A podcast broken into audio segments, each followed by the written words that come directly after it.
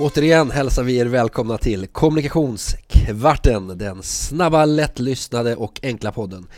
På 15 minuter varannan vecka dissekerar vi ett intressant ämne inom kommunikationsområdet. Johan Tidestad heter jag och bredvid mig Henrik Edström, min kommunikationskompanjon. Stämmer den här beskrivningen tycker Henrik som jag gav om podden? Jag tycker den stämmer utomordentligt bra. Mm. Eh, och det, jag måste, börja med också att tacka för all, alla fina ord vi har fått och eh, att lyssnarsiffrorna ständigt går uppåt. Det är vi väldigt glada över. Ja, det är vi superglada för. Tack så mycket alla som lyssnar och fortsätter att stå ut med oss. Som sagt varannan vecka. Vi har ett ämne även idag och vi har valt ämnet hur eh, kvartalsrapporten en möjlighet att nå ut med sitt budskap, mm. eller hur? Absolut. Varför har vi fastnat för det ämnet?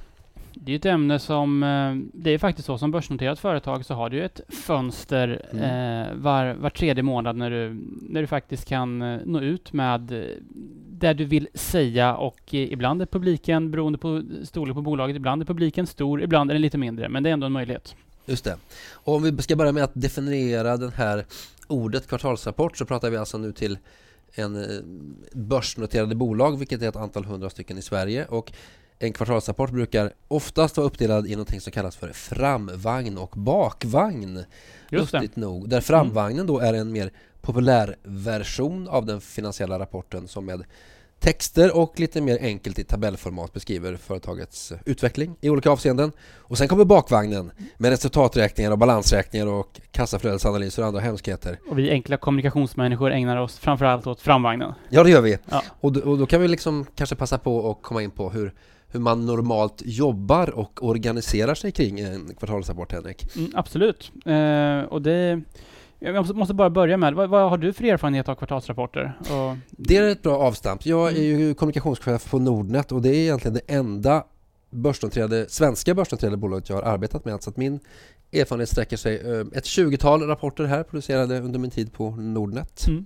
Jag, jag, din, egen? Jag, är lite, jag har jobbat på några, några bolag där, som har varit börsnoterade och eh, varit med om ett antal kvartalsrapporter också. Eh, och det har ju både stora bolag, stora en stor bank och eh, ett par, några andra bolag. Och det är ju... Ska vi inte kosta på oss att säga vilka bolag det är? Det kanske är intressant för lyssnarna. Ja, ja, det har varit Nordea och det har varit SAS. Just det, och det har varit konsult tidigare också. Ja, och där var det ett antal bolag också. Mm, just det. Mm. Så det har varit några kvartalsrapporter som man har stressat sig igenom mm. och varit ibland nervös och eh, ibland väldigt optimistisk för. Så trots din unga ålder sitter här mitt emot mig ett hav av erfarenhet att ösa ur i den här podden? Ja, eh. det kan vi väl säga va? Det kan vi kosta på oss. Men tillbaks till den här frågeställningen, hur, man, hur organiserar man sig och vilka olika typer av roller är normalt sett inblandade i att ta fram en kvartalsrapport? Ja, men det är ju ofta olika controllerfunktioner på ekonomiavdelningen. Ja eh, som gör det tunga jobbet och knackar siffror och eh, tabeller och sådär. Mm. Eh, sen så när, när det är klart så det finns ju ofta en projektgrupp på företag som sysslar med eh, då att ta fram kvartalsrapporten och där kan det ingå ekonomimänniskor, och kommunikationsmänniskor och IR-människor och en VD eller CFO. Det, det beror lite på bolag. Och, mm. Eh, så det är väldigt många personer som är inblandade i kvartalsrapporten i att ta fram siffror och sen att paketera det och nå ut med det. Mm.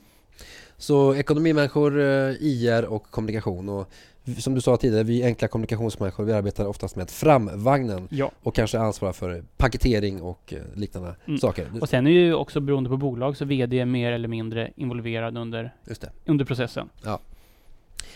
Eh, om vi tar avstamp i det här liksom att kvartalsrapporten är ett utmärkt tillfälle att bygga sin historia, vad ska man säga, liksom rent så här konceptuellt kring varför man ska lägga lite extra energi på den här produktionen i ett bolag? Jo, det är ju faktiskt så att eh, man har ju en chans att, eh, som vi sa i början, att eh, nå ut med... Man, kan bygga, man har en chans att bygga sitt investeringscase i, mm. kvartalsrapport, i, i kvartalsrapporteringen. Mm. Och, och det är faktiskt så att du når ganska många målgrupper eh, när du kvartalsrapporterar. Mm.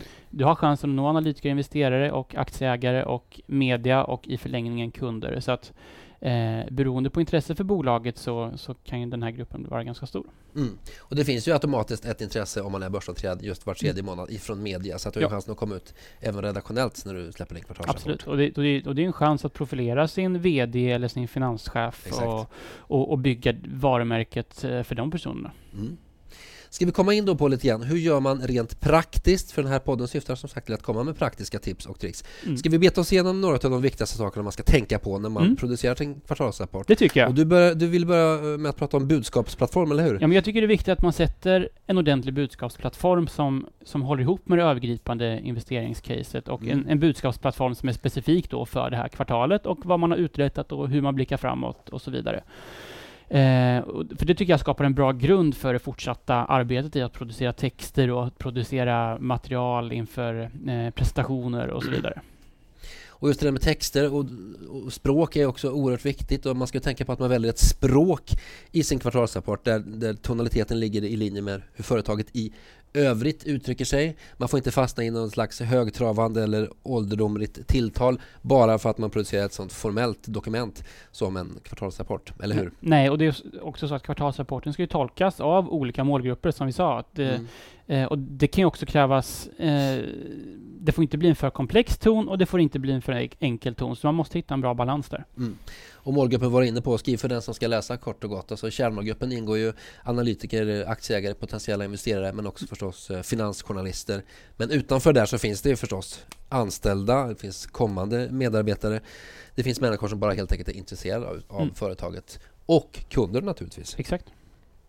Eh, ska vi gå vidare och prata lite grann om eh, analysera målet med, din, med dina texter. Vad vill du få fram? Och mm. Rent generellt sett kan man säga att det sunda bolaget vill ju alltid ge en så rättvis bild av bolagets verksamhet som möjligt med målet att företaget ska få en rättvis värdering utav sin aktie. Det finns inget bolag som tjänar på att ha en ibland övervärderad och ibland undervärderad aktie för så blir det om man överdriver eller underdriver mm. åt något håll för verkligheten kommer tids nog i kapp och då skapar man en volatilitet i aktien. Den går upp mycket och den går ner mycket och volatilitet är ju ingenting, eller stora svängningar är ingenting som tilltalar långsiktiga investerare och sådana vill man ha till sitt bolag. Ett konstant och jämnt intresse kring aktien för det kommer också mm. gynna prisbilden. Ja, och det är också därför som avsnittet kring, eh, som ofta heter Outlook och, och framtidsutsikter och så, det, det, är ofta där, när jag har varit med i kvartalsrapporter, det är ofta där man lägger en av de delarna som man lägger väldigt mycket tid på, för att man vill ha en väldigt balans, balanserad outlook och man vill varken hissa eller dissa på sikt. Så att, eh, det är ett jätteviktigt avsnitt. Balanserat och seriöst. Mm. Och då finns det några ännu mer, liksom lite mer mikrotips att tänka på. Det Överdriv inte, var väldigt försiktig med att använda superlativ ord som underbart och fantastiskt och enastående och otroliga möjligheter. Undvik utropstecken, det är också ett generellt tips. Det irriterar ju oftast mycket mer än vad det positivt förstärker. Och som sagt, sträva efter en jämn, balanserad och seriös bild av både utmaningar och möjligheter som finns för företaget. Sen finns ju VD-ordet är en ganska stor del av den så kallade framvagnen. Du har ju mm. skrivit några VD-ord i dina dagar. Ja, jag brukar vara in, lite inblandad i den där processen. Och ja, och vad, har du några tips att dela med dig av där? Det, det är mycket av det vi redan har pratat om, att hitta en personlig touch och tonalitet som går i linje med företagets generella kommunikationssätt. Men här är det ju också en möjlighet att profilera VDn ännu mer. Så jag skulle vilja rekommendera att sätta en lagom personlig touch från VDn i VD-ordet så att man märker att det är en, en person bakom pennan. Och sen så finns det också någonting tycker jag som är intressant med struktur och disposition utav ett, ett VD-ord. Alltså de flesta VD vill ju prata om lite olika saker. Man vill prata finansiella siffror. Man vill prata verksamhetens utveckling om, och, och, produkter och man vill kanske också beröra omvärlden i form av konkurrentbevakning och, och makroanalyser. Så att jag, där tycker jag att man ska hitta liksom en struktur och en disposition som man är bekväm med i vilken ordning helt enkelt man pratar om de här olika områdena och som man sedan följer varje kvartal för att hitta en mm. igenkänning hos de, den målgrupp man skriver för. Mm. Igenkänning är viktigt. Ja, visst är det. Mm. Och sen också ett generellt tips, det är liksom både ett VD-ord och i rapporten, alltså var, var ganska konkret och, och håll det enkelt, språket. Undvik alla typer av interna benämningar och förkortningar som inte är extremt vedertagna hos gemene man, för det irriterar också mycket mer än vad det positivt förstärker. Mm. Eh, och sen, sen, så kan man ju också i förberedelsen då när man eh, inför en kvartalsrapport så jag tycker man ska göra en oavsett, beroende, oavsett hur stort bolaget är så man ska göra en budskapsträning och eller mediaträning för att eh, liksom man kommer presentera det här för analytiker på ett telefonsamtal kanske, mm. telefonkonferens. Mm. Du kommer hålla presentation internt. Mm. Eh, så att även om du inte kommer få massa frågor från journalister så kommer du ändå behöva ha en en, en, tydlig historia att gå ut med. Mm. Eh, och då tycker jag att liksom ett budskapsträningstillfälle eller en mediaträning, beroende på hur man vill benämna det, eh, det tycker jag man ska göra som börsnoterat företag. Och det har vi varit inne i, på i första avsnittet utav Kommunikationskvarten, hur man riggar sin egen mediaträning och sparar 100 000 kronor. Så mm. då kan lyssnarna med fördel återvända dit om de vill ha mer konkreta tips kring mediaträning, eller hur? Definitivt. Men det handlar ju liksom om förstås försöka kartlägga exakt vilka frågor som kommer ställas och sen så agera lite djävulens advokat och hitta de där kniviga, mm. lite mer trixiga frågorna som kanske handlar om att ett, ett negativt resultat, ett dåligt resultat helt enkelt. Mm. Vad händer på själva rapportdagen då? Ja, precis. Om vi går vidare till det så kan vi lite gå över lite grann vad som händer på rapporten. Och oftast, de flesta företag, de lanserar ju rapporten innan börsen öppnar och börsen öppnar klockan 09.00. Och då kan en god idé vara att inte släppa rapporten 8.45 utan man vill ge analytiker en viss tid på sig att analysera rapporten och komma ut med sina ja, sitt budskap och sin tolkning av den innan börsen öppnar. Så jag skulle väl rekommendera att man släpper sin rapport klockan åtta helt enkelt. Vissa har ju faktiskt börjat skicka ut den redan klockan sju. Eh, Till och med det. Vissa storbanker har börjat göra det och det är ju tidigt. Mm. Men det skadar ju inte. Sen finns det också en liten teknik att välja rapportdag, både datum och mm. klockslag och inte lägga sin rapport på samma gång som H&M, Nordea och Volvo rapporterar för då får man väldigt lite publicitet för då äter storbolagen upp ja. ens eget bolag om man inte jobbar på det bolaget. Så var lite taktisk när man väljer datum och klockslag. När man lägger sin finansiella kalender så kan man med fördel avvakta lite och se, eh, se lite vad som händer de dagarna man tänker sig. Exakt. Och sen eh, rapporten publiceras, börsen öppnar och sen förmiddagen brukar ju oftast gå åt att ha möte med analytiker, alltså aktieägare och andra intresserade? Ja, internt, det går ut intern information kring mm. rapporten. Ibland eh, har du internmöten redan tidigt på morgonen, ibland har du senare på dagen. Mm. Eh, ofta har du ett, eh, en telefonkonferens eller en fysisk presskonferens, ja. eh, analytikerkonferens runt tio tiden brukar många bolag ha. Ja. Eh, man, eh, beroende på medieuppmärksamhet så gör man löpande intervjuer under dagen.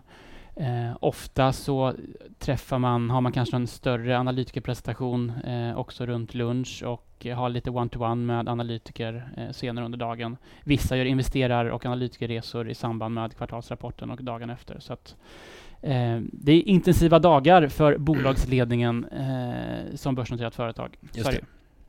Och hur tycker du att man ska arbeta med specifikt media, om vi tar den målgruppen nu? Hur, hur arbetar man med media, kanske då både innan och under rapportdagen? Jag tycker att man ska, eh, också för att hitta, en, hitta någon slags planering här, man kan kontakta journalister någon dag innan och mm. kolla sådana som man haft kontakt med och sådana som man tror kan vara intresserade. Att vill de ha en intervju med VD eller finanschef eh, direkt efter rapporten har släppts och mm. fram, till, fram till analytiker och mediekonferensen som är då runt tio någon gång. Så att mm. så får de, så har man, eftersom man har ett fönster där på ett par timmar där man kan göra intervjuer.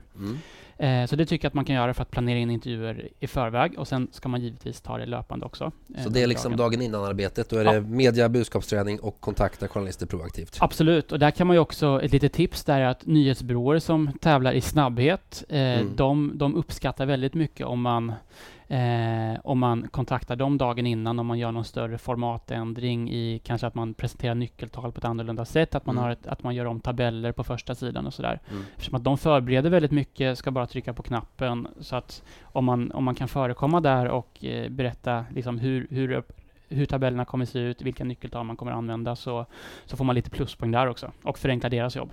Ska man till och med vara så opportunistiskt lagd som man mailar ut bilder på VD och CFO kanske dagen innan? Eh, det skulle man kunna göra, men annars så kan man skicka med det i pressmeddelandet också.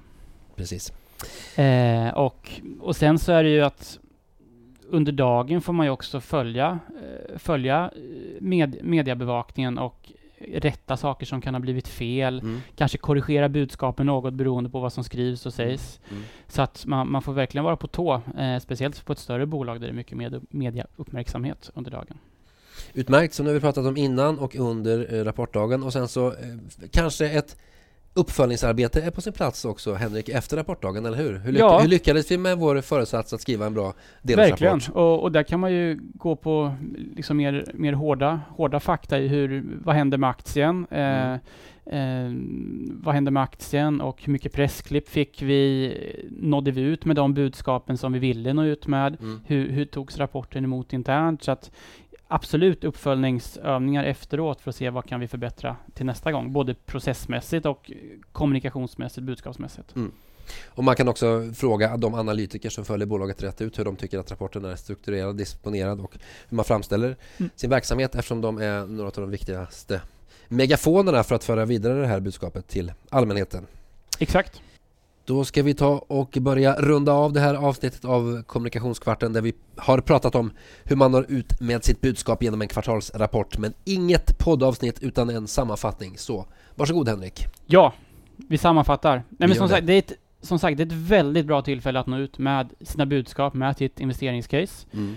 Eh, man ska välja ett språk som går i linje med övrig kommunikation. Det ska mm. inte vara för komplicerat, det ska inte vara för banalt vi tycker att det är viktigt att man sätter en ordentlig budskapsplattform som resten av kommunikationen utgår ifrån mm. eh, och eh, som, som speglar budskapsplattformen.